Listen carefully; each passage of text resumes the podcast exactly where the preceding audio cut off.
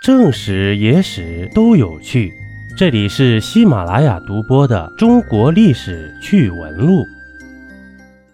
您知道秦始皇当年都能吃到些什么吗？古代帝王啊，都是锦衣玉食的，但千古一帝秦始皇当年吃的竟不如叫花子，你敢信吗？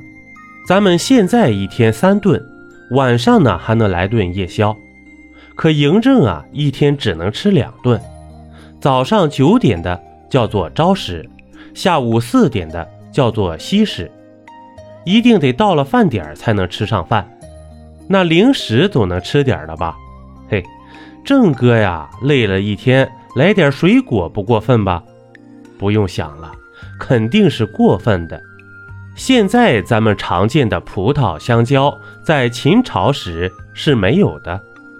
葡萄呢，是汉武帝时期张骞出使西域带回来的，香蕉就更别说了，热带水果又没冰箱，运到郑哥的桌上啊，早烂成泥巴了。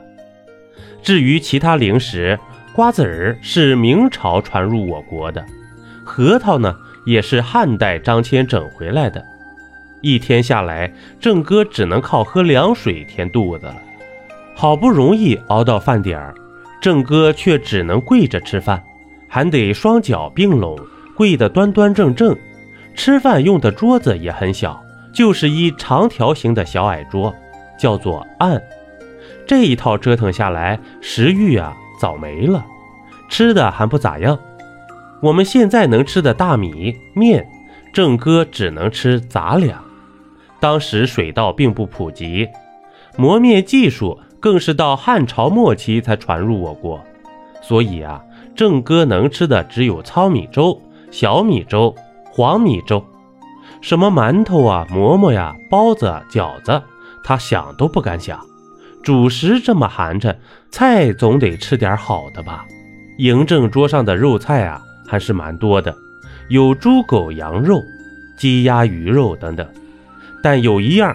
他就算口水流下三千尺也吃不着，那就是牛肉。古代耕牛是农业生产的主力，秦汉两朝都大力保护耕牛，即便是皇帝也不能破戒。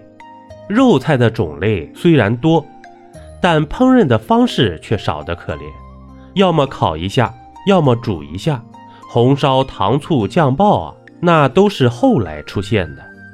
你说烤也可以啊，放点辣椒孜然的多香啊！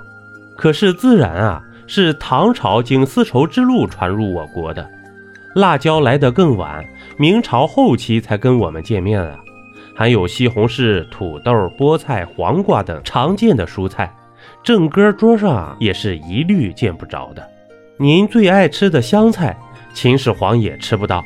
嘿，建议讨厌香菜的人。一律穿越到秦朝吧。那么问题来了，您是想成为秦始皇这样的千古一帝呢，还是更想当个平民，吃香喝辣，一天三顿小烧烤呢？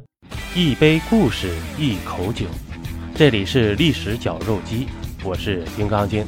本集播完，感谢收听订阅，咱们下集呀，不见不散。